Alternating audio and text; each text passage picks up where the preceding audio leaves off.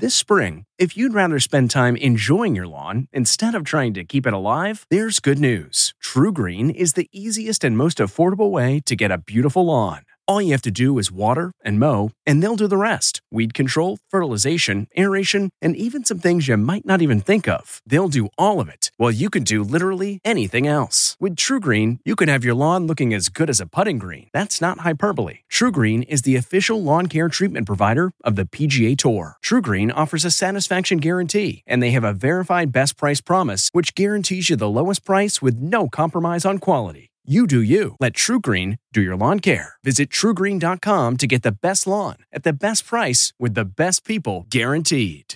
Do you ever wonder where all your money went? Like every single time you look at your bank account? Honestly, it's probably all those subscriptions. I felt that way too until I got Rocket Money. Rocket Money helped me see all the subscriptions I'm paying for, and it was eye opening. Between streaming services, fitness apps, delivery services, it all adds up so quickly. Rocket Money is a personal finance app that finds and cancels your unwanted subscriptions, monitors your spending, and helps lower your bills.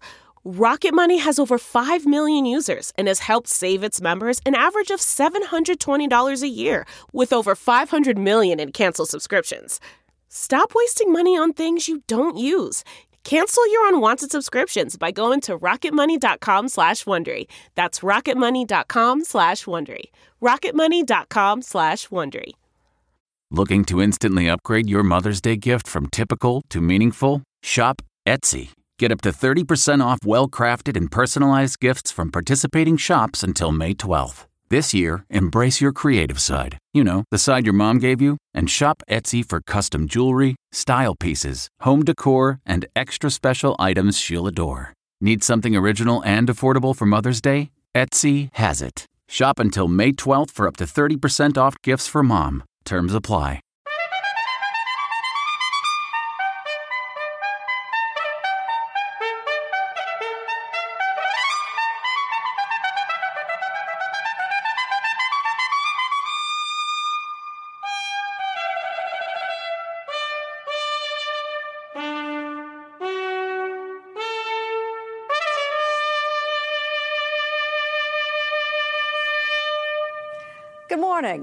I'm Jane Pauley, and this is Sunday Morning.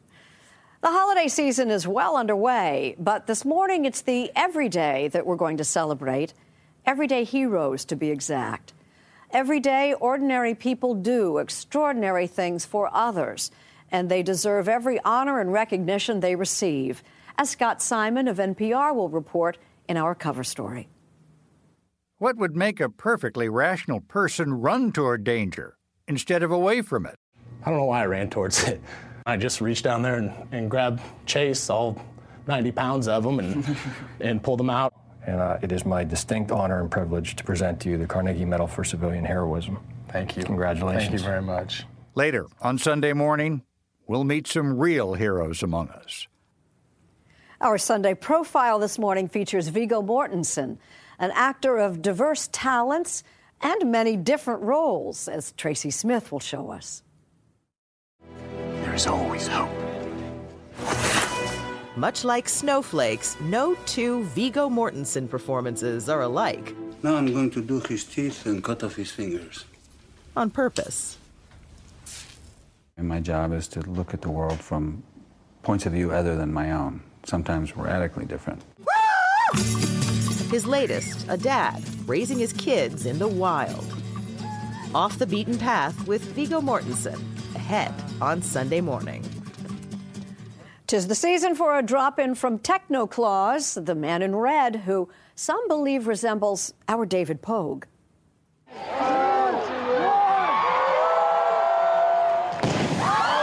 It's two weeks before Christmas, and all through the land, the business of shopping for gifts is at hand. You want great ideas? Want this one?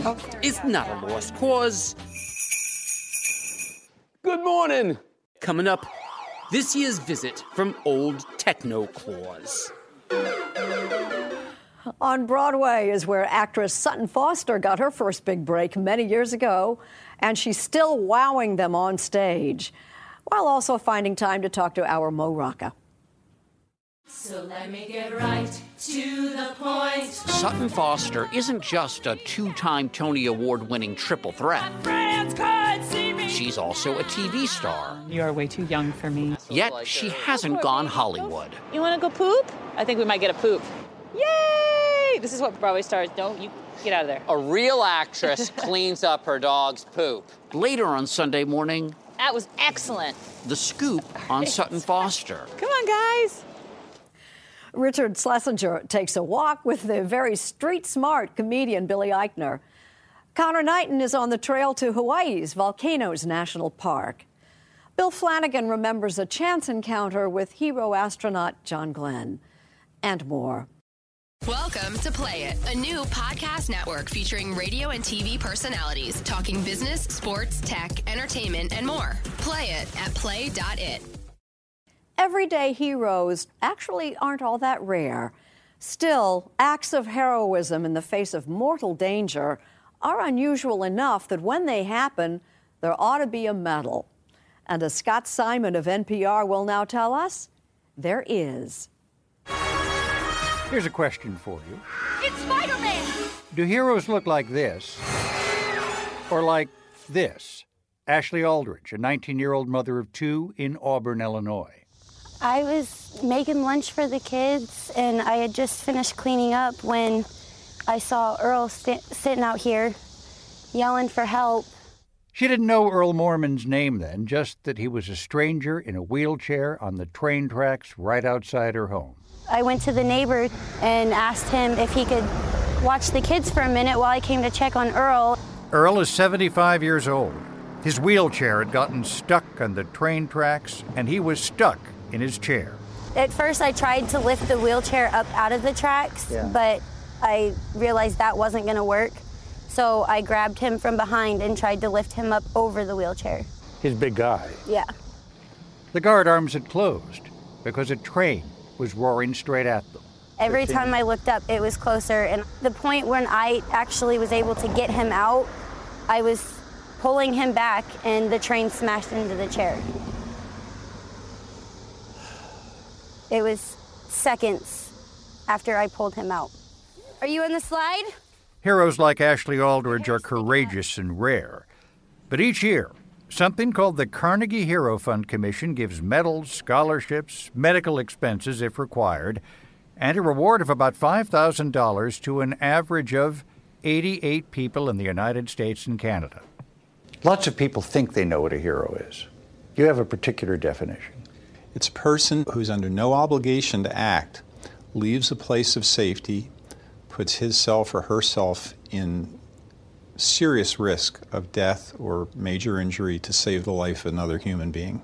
Mark Laskow is chairman of the Carnegie Hero Fund Commission in Pittsburgh. These people are almost always rescuing strangers. They're not bound to them by family or tribe or any, any personal interest. The Carnegie Hero Fund is one of many philanthropic institutions founded by Andrew Carnegie. He came to Pittsburgh from Scotland when he was just a boy and rose to become one of the titans of the American steel industry and one of the richest men in the world. In 1901, at the age of 65, he sold the Carnegie Corporation and put his millions to work in foundations that still bear his name. He was a man of ideas. He was tremendously concerned with issues of peace and justice and ethics and established organizations to support all of those things. And then, on a frigid January day in 1904, a mine explosion near Pittsburgh killed 181 men. Andrew Carnegie was shaken, and he shared his sorrow in this letter pulled from the Foundation's archive. I can't get those widows and children of the mine out of my head, he wrote. He was particularly moved by the stories of two men, Selwyn Taylor and Daniel Lyle, who gave their lives trying to save men they had never met who were trapped in the mine. Carnegie minted two medals in their honor and gave them to their families, making Taylor and Lyle the first Carnegie heroes. I really have to say that for our family in general, you know, heroism um, has always been pretty high. Linda Thorell Hills is Andrew Carnegie's great granddaughter. She sits on the board of the Hero Fund. A tragedy or something terrible can be taking place. And a whole bunch of people are just standing there and going, oh my God, what do we do? Or they don't do anything, or they run the other way. And then this individual somehow finds that deeper inner strength that they're compelled to help this person in need. In the last 112 years, over 9,800 men, women, and children have been honored. Each has a remarkable story. Louis Bowman of Wilkinsburg, Pennsylvania, was one of the first to receive the award. He rescued a man from drowning on July 17, 1904. On March 26, 1912, 12 year old Henry Matthews of Dothan, Alabama, saved a three year old from an abandoned well. Professional boxer Rudell Stitch of Louisville, Kentucky received the award twice. The first time in 1958 when he rescued a man working on a dam on the Ohio River. Two years later, a second rescue attempt was unsuccessful. Both men died. 28 year old Stitch received the award posthumously. At that second, I'm taking my boots and my coat off, and um, I've decided I'm going in after. You may remember Lenny Skutnik.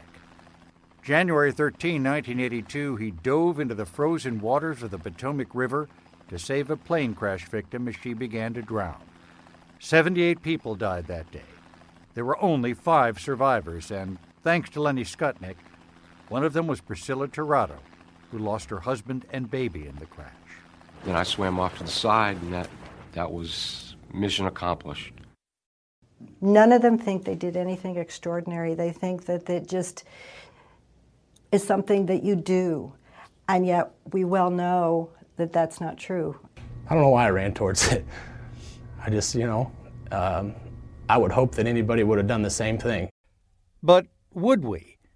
Andy Baugh is 29 years old, a husband, father, and a midget car racer. He was on the track last year when he saw a rival car crash and burst into a fireball. He stopped his own racer to run toward the one on fire and reached through the flames for the driver, a 14 year old kid he'd never met named Chase McDermott. I just reached down there and, and grabbed Chase, all 90 pounds of him, and underneath of his uh, arms and, and pulled him out and, and kind of jumped on him. Both Andy and Chase walked away from that fire unscathed. You risked your life for another human being. Yeah, I mean, I, I guess so. Um, you, you, know, you don't think any of that stuff at the time, you know. Um, it, it, didn't matter then. And you worried for your own life? I don't know. I, I wasn't. Not, not at the time. I sure wasn't.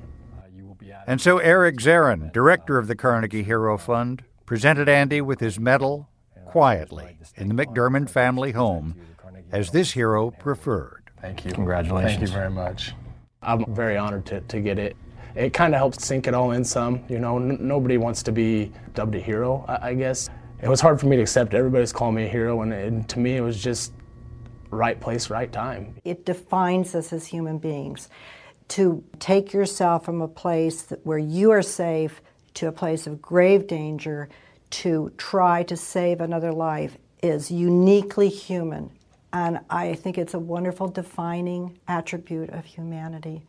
Um, it makes us special, and it makes those who can do that even more special. To date, almost 89,000 people have been nominated for the award. You would be awed to hear almost any of their stories, but only about one in 10 is chosen. Why would someone not measure up? A risk is the primary requirement, and many of the cases simply are just not risky enough. Walter Rutkowski, who's now president of the fund, was one of its investigators for many years. They are life saving deeds, which is wonderful, but they don't uh, have that element of extraordinary risk that the Commission requires. It's the damsel tied to the railroad track, and the, and the knight comes and uh, un- unleashes her right before the train strikes. And sometimes the knight is a damsel, which brings us back to Ashley Aldridge. It is indeed my honor and privilege to present today the Carnegie Medal for Heroism to Ashley Marie Aldridge for her life saving actions on September 15, 2015. Ashley, congratulations. And the biggest reward isn't a medal or money. I would want someone to do that for me if that was my grandpa stuck.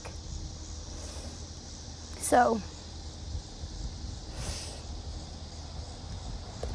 I just had to. Just what a hero would say.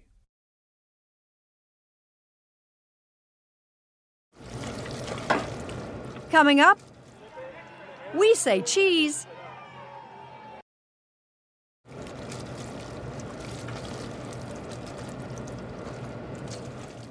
And now a page from our Sunday morning almanac.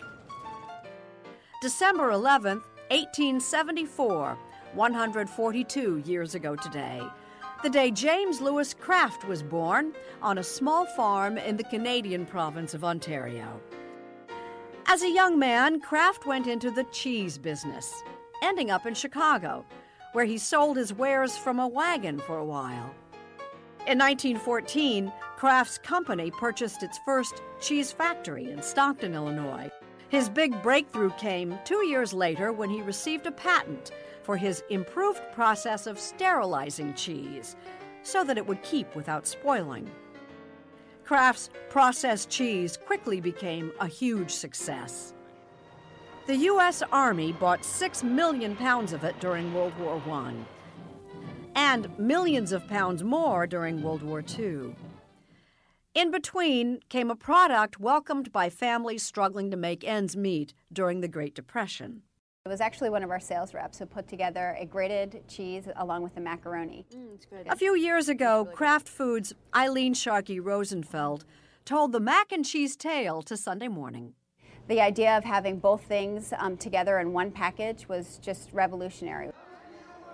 And that brings us to another staple of the American diet the grilled cheese sandwich. With processed cheese dominating one category of the 2013 Grilled Cheese Invitational. Our Bill Geist spoke with founder Tim Walker. There's the Love American style, which is just white bread, orange cheese, and butter, no additional ingredients. How do you stand out in that category? Grilling acumen. And though cheese purists may argue that processed cheese isn't real cheese, that's hardly hurt its popularity. America spells cheese, it's K R A F T. When it comes to simplicity, practicality, and a long shelf life, processed cheese stands alone. Hungry yet?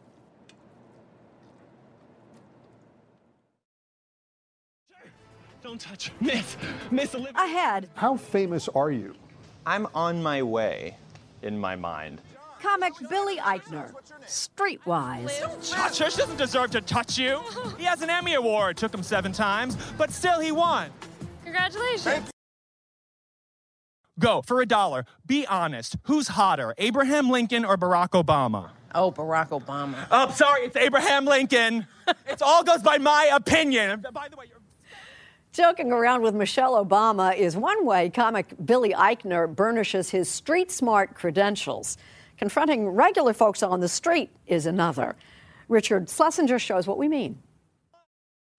Who do you think's funnier? Be honest. Me or Seth Rogen? Oh my God, you. Thank you. Oh my God, a million times. Really? I don't think he's funny at all. Oh wow, well he's right here, Seth Rogen. That voice, it's hard to miss.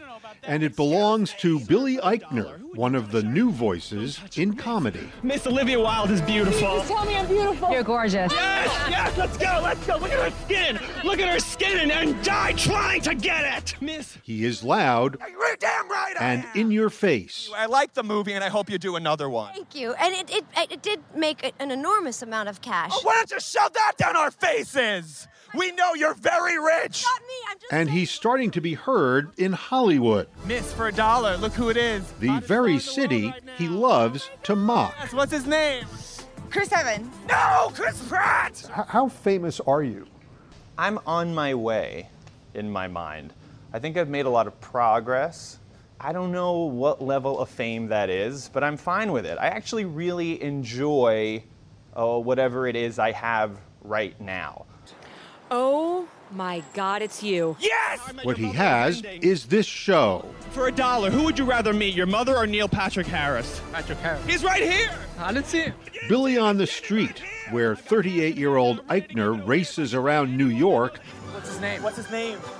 with A list celebrities like Will Ferrell in tow, along with many more, Uh, I'm John Hammond. I'm on Billy on the Street. Yes! confronting unsuspecting pedestrians Touch her. She doesn't deserve to touch you. with a high octane staccato talk show Drive! slash prank fest And down the stretch they come. slash very low stakes game show. Miss, for a dollar, would you have sex with Paul Rudd? That's Paul. Of course I would. Yes, thank you. Here's a dollar. It started its fifth season now on truTV. The, the Billy on the Street character, if you know me, is extremely separate from who I am. People are like, he's loud, he's gay. I can tolerate him in small doses. His character is pushy, to say the least, Okay, Flotus, hold on. Let me get in the cart. but here he is being pushed around by First Lady Michelle Obama. Stop! Stop! Stop! Ah. He also co stars on Difficult People, a sitcom about bitter showbiz wannabes. It was just renewed for a third season on Hulu, the video streaming service. Okay, what's today? It's Tuesday. No, Billy, it's Thursday. What? You've been sleeping for three days. I slept for three days? And until recently, until YouTube, Let's go! he could never have gotten where he did, oh, Tina Fey. Yes, Billy. You lost. how he did. Ladies, it's Fashion Week. Yeah. Ah! Eichner invented Billy on the Street when he was appearing way off Broadway in his own show. I go into a store, I see the mannequin, and if it looks. I'm bored. It got a little notice, but when he put the show on YouTube, it got a lot of notice. I could take these meetings in LA and say, hey, half a million people think this video is great. Look what they're saying about me on the blogs. Like this is beyond a small this will go beyond a small circle of people in Manhattan and it did. Eichner started performing in the smallest circle of all, as a child, in his parents' living room. This is where I lived from like 2 years on. 2 years and this is my window right here. It's a very small apartment. He was raised in Queens, New York, and Billy the Kid was one lousy neighbor. I would sing late at night. People would complain. I remember the neighbors coming down and knocking on our door and saying to my mom, We wish him the best of luck, but it's just very late. The songs were mostly numbers from the Broadway shows his parents took him to see. How about a nice hand for our man Bill once again for doing such a tremendous job, ladies and gentlemen. By the time he was bar mitzvahed, it was pretty clear where he was headed. He knew it, and his late mother knew it. Have a long, happy, healthy life, and I do hope we'll see you in Hollywood. I would put on a suit to watch the Oscars. I mean, no one's proud of it, Richard, but oh, it's what happened. There's nothing to be ashamed of.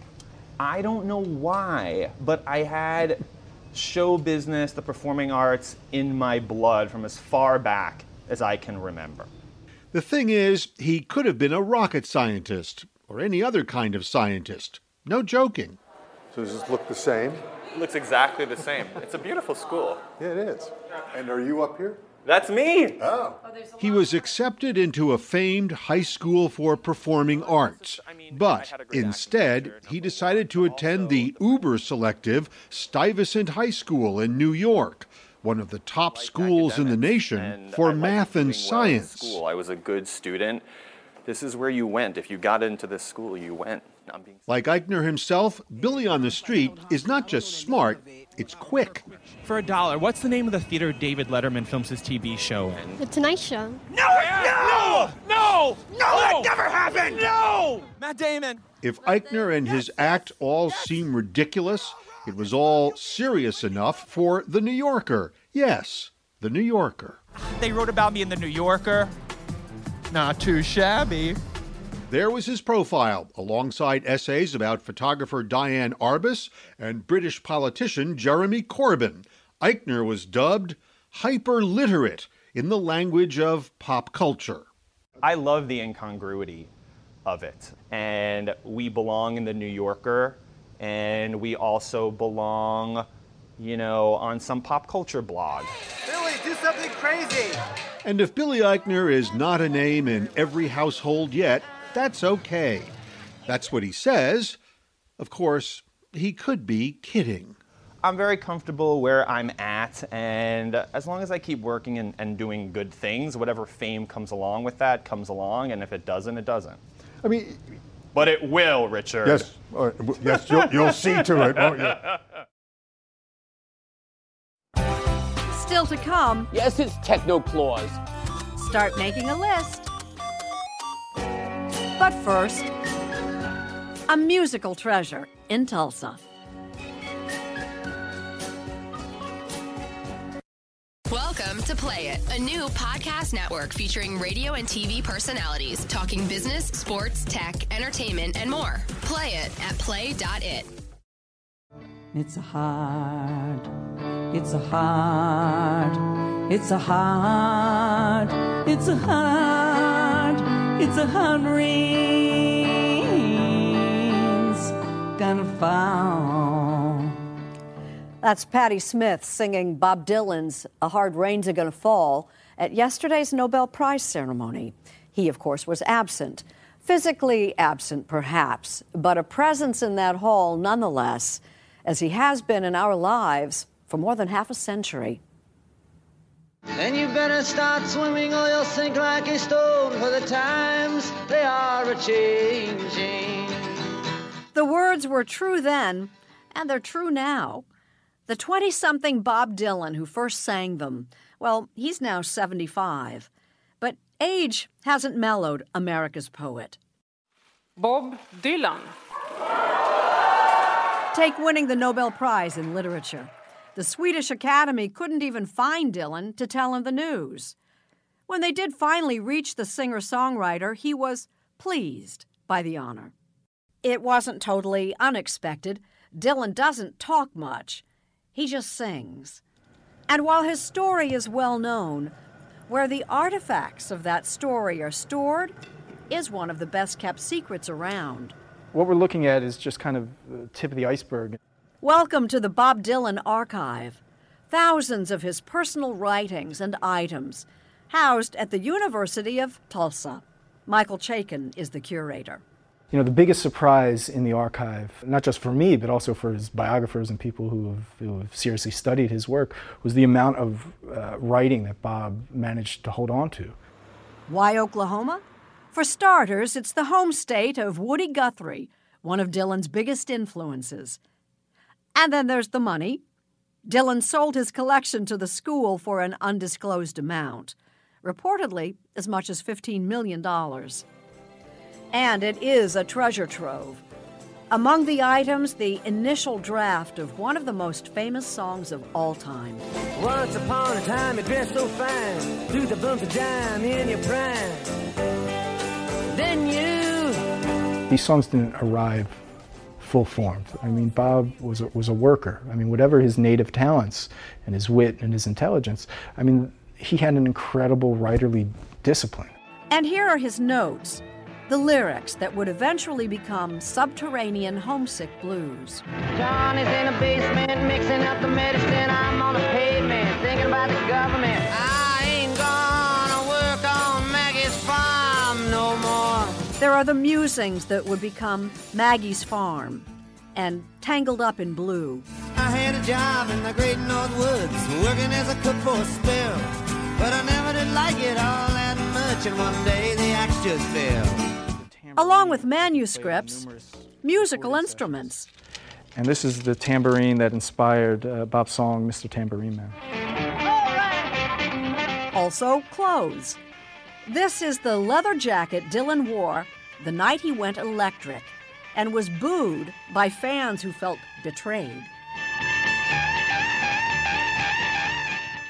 There's his first publishing contract. In 1962, Bob got uh, a $1,000 advance. the goal is to make the archive available to researchers, scholars, and the public. But will the man himself pay a visit? You would have to ask Bob Dylan. I don't know. What we do know is what it means to the rest of us. Hey, Mr. Tambourine Man, play a song for me. I'm not sleepy, and there is no place I'm going to. Ahead, we're Broadway bound with Sutton Foster. I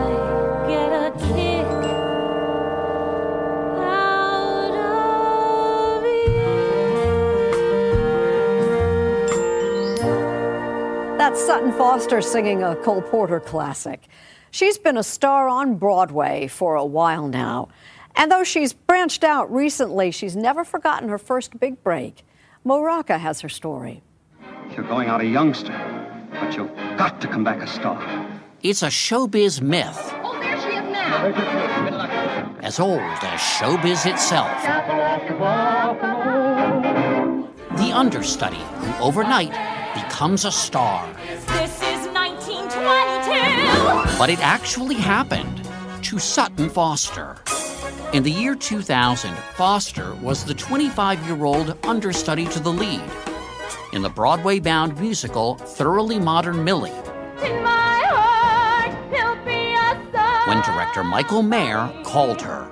He said that the woman playing Millie has left the show and the role of Millie is yours if you want it. I was on the other line with the boyfriend at the time and I was like, what? And like clicked off with Michael Mayer, went back to the boyfriend. I was like, I have to call you back. But the fact is, everything today is thoroughly modern. It was just one week before opening night. You've made a mistake. I mean, I think I said that. I was like crying. I was like, why are you making a mistake? Like, why would you take a risk on this, on me?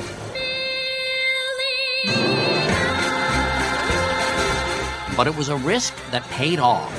Foster went out there an unknown and came back with her first Tony Award. Sutton Foster! One of the things that I'm most proud of is that the opportunity came and I was ready, meaning I was prepared. I knew my stuff. I worked really hard and I stepped in. Yes, for now we'll go on living. Sutton Foster was born in Georgia and started dancing when she was four years old. Her father worked for General Motors. Her mother, whose dream of becoming a model never worked out, gently nudged Sutton and her older brother Hunter onto the stage. When Mrs. Foster saw that a local theater company was producing Annie, she knew who should play the title role. My mother said, You should audition. And I was like, I don't want to. I want to play with my friend Bethany. And she was over. and my mom was like, You should go. And Bethany can come too. And we went to the audition. I had to sing. And my mom said the room got really quiet. And then they cast me as Annie.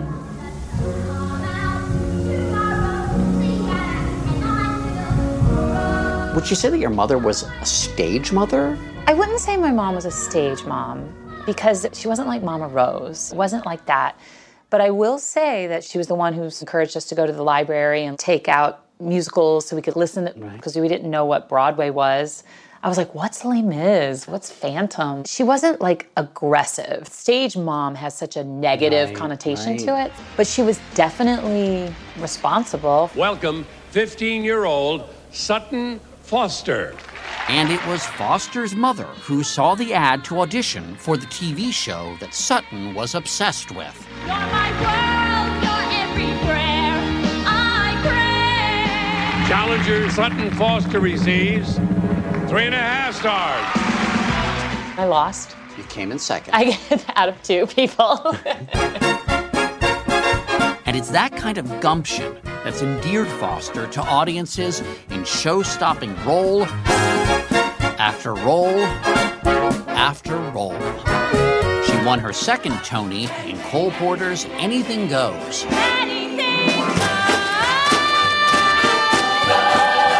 When you were Reno Sweeney in Anything Goes, there was that impossible to believe eight minute tap dance break. Yeah. I kept thinking it would get easier, and it never did. Every night I thought my f- face was going to explode, but it never did, which was good.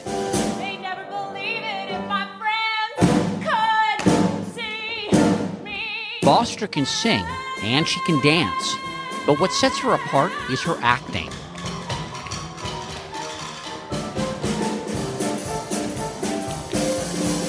A lot of people say, What's most important, acting, singing, or dancing? And I say, Always acting, because singing without acting is just noise. Because it's got to be fast, too. Dancing without acting is just arm movement. Mm-hmm. I don't feel like I'm just moving around and doing like fancy footwork. That's it. Same thing can go with singing. Someone can sing super high notes. Tonight I've landed, pal. But if it's not based in any reality or any purpose, then it's just showboating. And it's the acting that definitely plays lead in her current role as Charity Hope Valentine, The minute you walked in the joint. the dance hall hostess searching for love in the new group's off Broadway production of Sweet Charity. The part was made famous on stage by Gwen Verdon and in the movie by Shirley MacLaine. Foster's Charity is surprisingly funny Give me your hand. and no less poignant. What is Charity doing wrong that she has this string of relationships and she can't quite seem to get it right? Charity is desperate to be saved. There's gotta be something better than She wants to be saved from this life that she's in. She thinks maybe a man will save her. It doesn't matter who the guy is. If it's a guy, he's the one. Charity is a woman struggling to figure out what will make her happy. Foster faced a similar quandary after her divorce from actor Christian Borle in 2009. I kept equating it to like someone took my purse and dumped it out on the sidewalk. And it was all my all my stuff like everywhere. And for 3 years I was like sludging through mud to sort of rebuild myself. It's a very evocative image, like dump your purse out. It sounds like something that would happen to Charity, Totally. right? Yeah, Charity and I Charity and I go way back. what's what's interesting is that I know her because I think I have been her, but I don't luckily I don't feel like I'm her now. Foster is now married to screenwriter Ted Griffin. Since you're always compared to Mary Tyler Moore, are you ever tempted to throw your hat up in the air? They live in New York, where she stars in the TV comedy Younger. You are way too young for me. I'm 26, dude. I mean, we gotta be the same age, give or take. She plays a 40 something single mom passing herself off as a 26 year old to get work. Donald Trump wants to wear the crown. Tell him no. Okay. Amy Schumer wants to wear the crown. Tell her yes. On it. But for Sutton Foster, this isn't so big a stretch. Yeah. A word that was used to describe you a lot early on was plucky. Just a lot- Plucky, right? yeah. How did you feel about that word? Plucky. I mean, it's pretty right on, especially in my youth. I mean, in my youth. Like, I've been like 15 my entire life. You know, my tagline on my phone says, sent from the land of puppy dogs and rainbows. Like, I'm like a little Pollyanna. I look at the world with rose colored glasses. I'm incredibly hopeful. In many ways, still very naive. I think a lot of that has helped me, meaning my sort of naivete has sort of gotten me in trouble at times, but it's also like I haven't stopped myself from doing any doing things. So you get to live in New York City, where you work on the stage just a couple miles away and do a TV show in town. You're living the dream. It's pretty cool. Next, It notes your car's position when you park. here comes Technoclaus. Tis the season for gifts, a challenge that cries out for Technoclaus, who some people think bears a striking resemblance to David Pogue of Yahoo Tech. Good morning. Yes, it's Techno Claus, your gift suggesting friend, appearing one night only for your pleasure at year's end. And let's be glad the year is over. If I may be frank, with Zika, Brexit, violence, that election, this year stank. Let's turn our minds to brighter things, like what I brought this year. Some high tech gifts, all guaranteed to spread a little cheer. If you, like me, are longing for less awful times gone by, the classic NES Nintendo might just catch your eye. It plugs into your TV here, and presto, you're in biz with 30 games from days of yore. Your teenage years, that is. A picture frame that's digital? It's not a new idea, but get your folks a nice one, like these Nixplays I got here. You send them shots remotely from your laptop or your phone, and they'll show up in Shanghai while you're back here in Bayonne. The metal frame looks great and there's a motion sensor here. The screen goes dark when it decides that nobody is near. The Zeus is for your car. You see, you plug it in as shown. It charges two devices, like your tablet and your phone.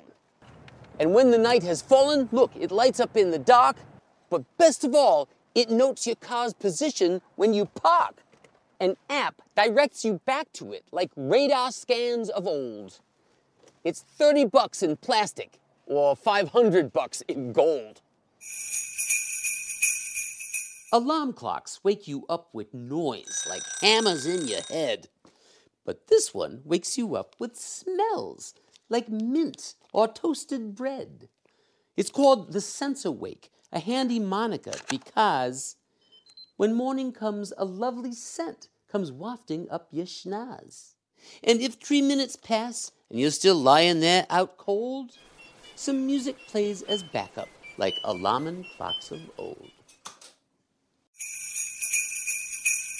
It seems as though all things in life go digital one day, and now it seems a notebook has seen fit to go that way. The Wave it's called. You use it with this special kind of pen. You make your brilliant sketches as you always have, and then an app, a snap, and presto, all your notes are now online. It's in your email, Google Docs, what have you. See, here's mine. And when it's full, you just erase it. Use again. See, look. You pop it in the microwave and simply cook the book. It's all just stuff. I'll grant you that. But hey, be of good cheer.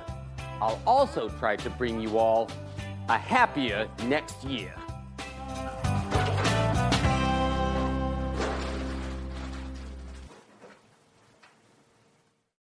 Next. It's amazing how much history and knowledge is encased in each one of these individuals. Thank you so much for your time. Living history. Welcome to Play It, a new podcast network featuring radio and TV personalities talking business, sports, tech, entertainment, and more. Play it at play.it. With the ranks of American veterans of World War II dwindling every day, Steve Hartman has found a young man who means to keep their stories of heroism alive. For as long as he can remember, 19 year old Rishi Sharma has been fascinated with World War II. But it wasn't until recently that he realized this history is still living. There are real superhero World War II vets out there, and I want to meet them. So in 2014, as a junior in high school, Rishi made it his mission. I ditched so many days of high school to go do an interview. You were skipping school to go interview vets? Yeah. I started riding my bike to the local senior home. I interviewed those guys. Then I started driving. Today, he tries to meet one a day. Every single day. Drives all over Southern California searching out every World War II combat vet he can find. I had a lot of missions. Like Marine Tank Commander Ernie Isley. They were going to make a big camp there, and attack us at night. Rishi talks to these guys for hours. Wow. Then gives the recordings to the families. Thank you so much. So far, he has interviewed more than 210 combat vets. A remarkable total, but a monumental failure as far as he's concerned. Rishi says we're losing about 400 World War II vets a day. He can't talk to them fast enough. It's amazing how much history and knowledge is encased in each one of these individuals and how much is lost when one of them dies without sharing their story. The fact is, I wake up every day to obituaries, guys who I wanted to interview, and I have to find out that, you know, they died.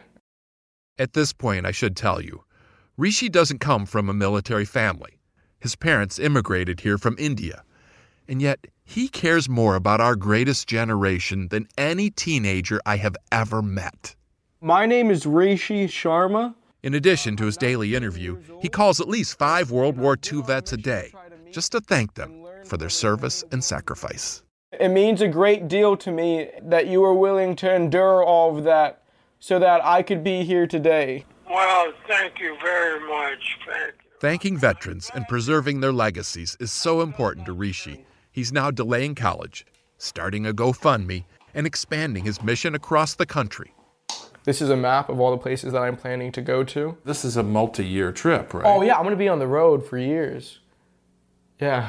Well, I thank you so much for your time. Nice to know. As long as there are World War II veterans willing to talk, there will be at least one young man Oh, shucks. willing to listen. I mean it. you mean a lot to me. I swore to protect you. Can you protect me from yourself? Still to come, Viggo Mortensen. And later, It's so impressive. we go with the flow. Now you must die. I summon you to fulfill your oath. None but the King of Gondor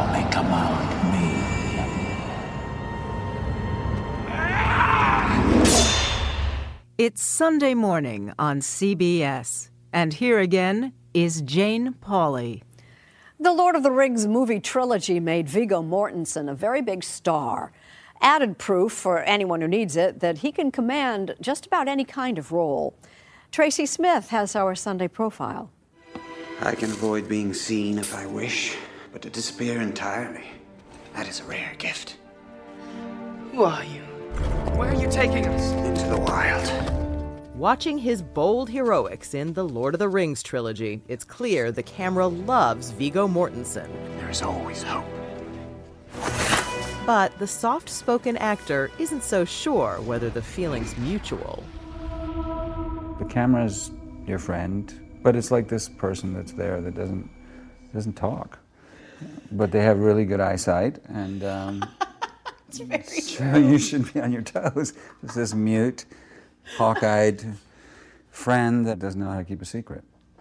I'm not afraid of you. Let us together rebuild this world, that we may share in the days of peace. Making friends with the camera has turned Mortensen into a respected movie star, with roles ranging from blockbuster king Now I'm going to do his teeth and cut off his fingers. to art house villain. With some sparks along the way.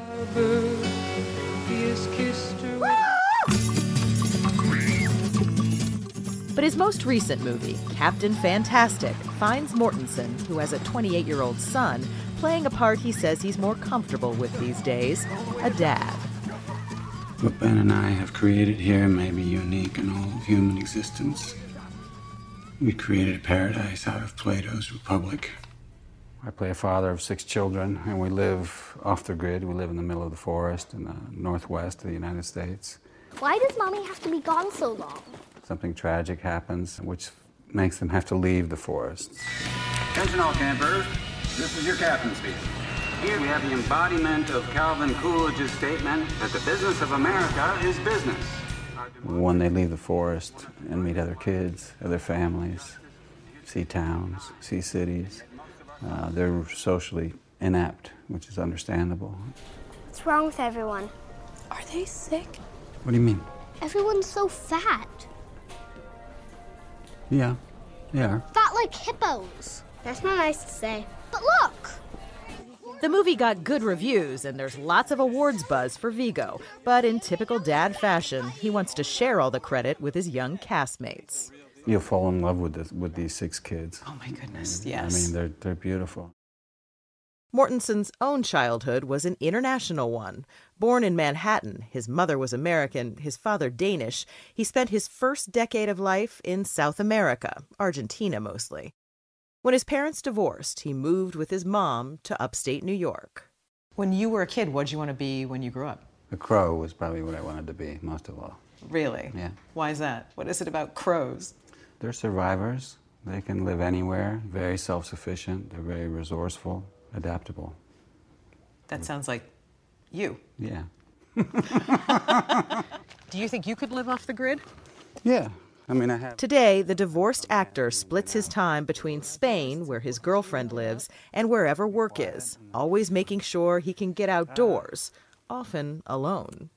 Some people, if they're not on the phone or hearing the radio or interacting with somebody, you know, every half hour or so, then they start to get nervous. It's like, where is everybody? You know, it's like, I'm glad nobody's here, personally, except you and All me. right, yeah, uh, you and me. Thanks for adding that, Viggo. On that note.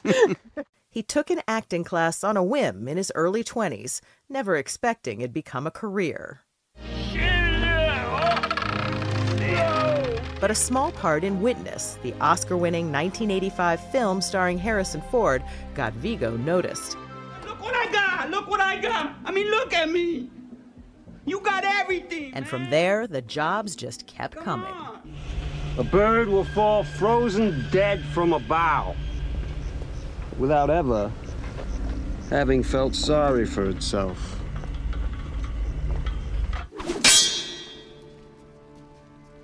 Some skill with a blade. But this is the role he nearly turned down. Cast at the last minute, Mortensen was unsure he could do the part. I swore to protect you. Can you protect me from yourself? But his son Henry, who was 11 at the time, told him to grasp the ring. He said, Dad, that's, you should do that. You know, and I was explaining, well, it'll take a long time. I'm not really ready. He says, you'll figure it out. You know, you should do it. It's really, could be good. And your son convinced you? He was right. And what was his review? Fortunately, it was good. He liked it. And so did just about everyone else. The film trilogy is one of the most successful franchises of all time and turned Mortensen into an international movie star. I mostly look at it as a positive thing, uh, this attention that we all got from the extraordinary success of Lord of the Rings because it gave me opportunities. It gave me more options, more stories to pick from. This is uh, headquarters?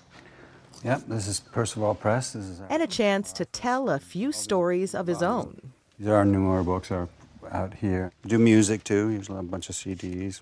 With money he made from Lord of the Rings, Mortensen was able to start his own publishing company, Percival Press, A great poet named Scott Wannberg. where he can help out lesser known stars in other fields. This is a typical book of ours, something that might not have been published otherwise, and certainly not in this way.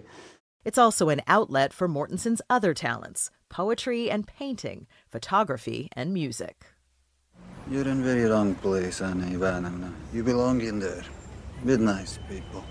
And he's found poetic moments in his acting career, too. When his role in 2007's Eastern Promises got him a slew of Best Actor nominations, he brought his movie loving mom as his date. The best experience that season where I was nominated for that movie was the SAG Awards. You know, anybody I knew would come over. Is this your mom? And, and I said, Yep. She would say, That's so and so. That's he directed this and that and that. And she was like, That's right. And that's John Travolta. And she goes, Hang on a second. She got up and walked over and she says, Hello. And then she's pointing over to me and said, That's my son. And I was like, Wow. it was great. It was great. Um, you know, she's gone now. Um, but we did do that, and I'm really, really, that was a special, very memorable experience. That's precious. Yeah. Our children shall be philosopher kings. Makes me so indescribably happy. Now, with Captain Fantastic, there's talk he'll be nominated for some big awards once again. But whatever happens next, Viggo Mortensen says he's already won. As far as acting, I mean, if Captain Fantastic was my last role, I've had a good run. That wouldn't be too bad a way to go out, you know, but you never know. Earlier, we met some everyday heroes who risked mortal danger in order to save others. Now, our Bill Flanagan remembers the time he met an American hero of the sort you really don't meet every day former astronaut and Senator John Glenn, who died this past week at age 95. I met John Glenn at a reception at the White House in May of 2012. A woman came up to me and said she and her parents were fans of Sunday Morning. Would I mind saying hello to them? I said, Sure. What are your folks' names? She said, John and Annie Glenn. I almost fell over. I've met a lot of famous people, but John Glenn was in a different league. I don't know any words for this except the trite ones. Tension is mounting. My first grade teacher rolled a big black and white TV into our classroom Three, two, so we could all witness the launch of his 1962 orbit around the Earth and pray for his safe return. That view is tremendous. I tried to think of something to say to him that wasn't a cliche. I told myself, don't bring up the Earth orbit, don't bring up the presidential run, the return to space when he was a 77 year old senator. So as we were introduced, I just pulled something out of the air. I said, Senator Glenn, did you ever meet Lindbergh? and John Glenn's answer amazed me. Charles Lindbergh? I did some test piloting for him when he was an aviation executive, but I didn't get to know him until we flew together in the Pacific in World War II. Now I was stunned.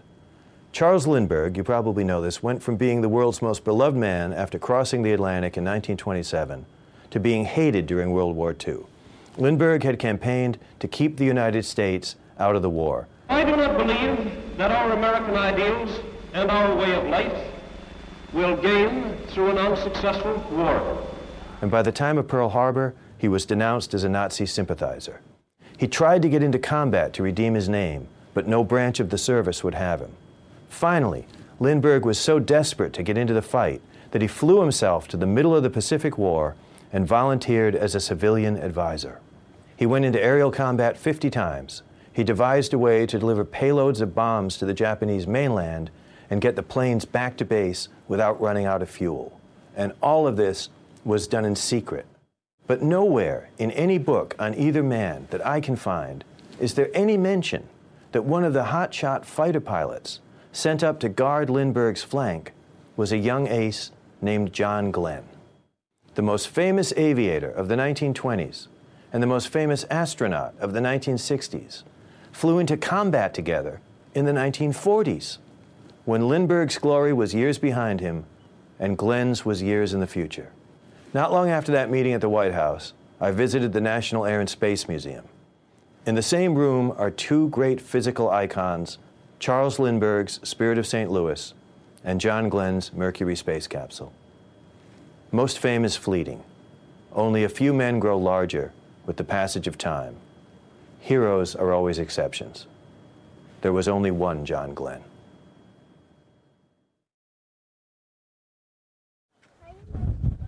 Ahead, There's a magma chamber that is coming up from the hot spot, feeding the molten magma. on the trail in Hawaii. Connor Knighton's tour through our national parks has taken him to Hawaii, where the heat is on. At close to 2,000 degrees Fahrenheit, molten lava can be deadly. But its orange glow is also a reminder of just how alive our planet is. Here on the big island of Hawaii, the youngest island in our youngest state, new land is being formed every minute as magma from far beneath the Earth's surface bubbles up to crackle and cool. It's so impressive to see the lava. It's like nothing else. It makes you understand we live on this giant burning cinder.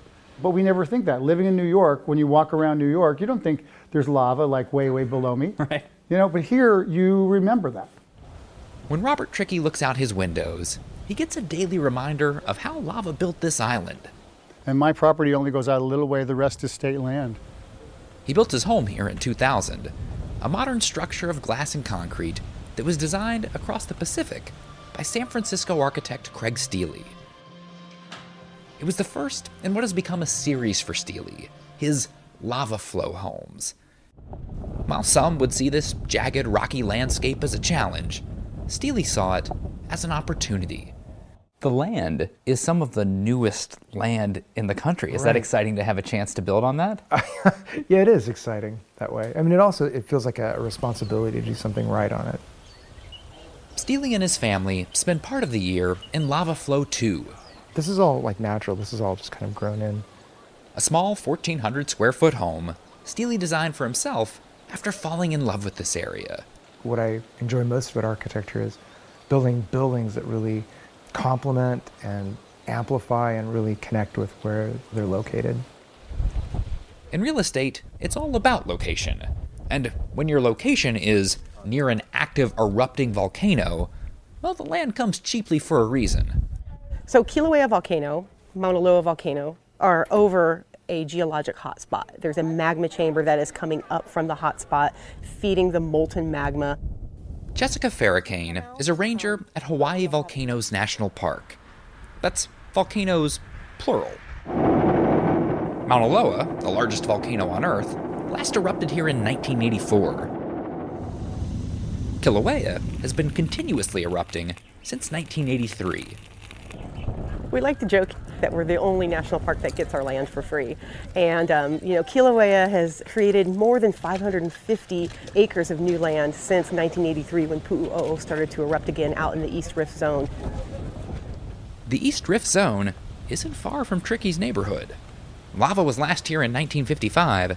It will almost certainly be here again. Do you think about what could happen in the future? Sure, and that's an interesting question that people ask a lot. How can you live here knowing that it could come?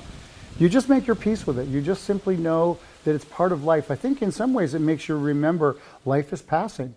You know, it's not permanent. You're not like permanently here. For Steely, that's part of the allure. It's modern architecture for the present moment. I think the fact that it is transient and the fact that it could be gone tomorrow, it makes you really aware of your time here, and in a way makes you appreciate it more.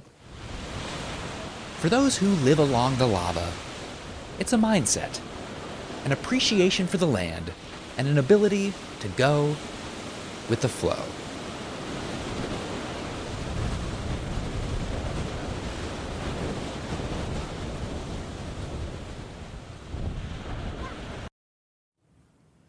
Before we take our leave this morning, some miscellaneous business. And we begin at the Mall of America outside Minneapolis, which welcomed its first Black Santa Claus last weekend. He's Larry Jefferson, whom we first met last summer when Luke Burbank took us to a Santa convention in Branson, Missouri. We wish you a Merry Christmas. Sadly enough, Larry's debut at the mall provoked a few racist slurs on social media. But those comments are far outweighed by expressions of support. And why does he play Santa? Let him tell you. I do it because I love it. I love being Santa and I love bringing smiles and joy and happiness to people. Now, what Doyle Owens brought to people over the years was unclaimed airline baggage. Lots and lots of it. His Unclaimed Baggage Center, which he started in 1970, buys abandoned luggage sight unseen from airlines and sells it to shoppers. About a million a year who hope to find treasure inside. Did you say you got your watch here? I did. I have my my uh, Cartier wristwatch. Doyle Owens' son Brian explained the idea to our Bill Geist when he visited the huge Scottsboro, Alabama warehouse back in 2005. It's a little bit like Christmas every day. you have no idea what's in them. We have no don't have a clue what's in them. Brian Owens' father Doyle died eight days ago at age 85. But the unclaimed baggage center he founded lives on. It is 9 o'clock and our store is now open.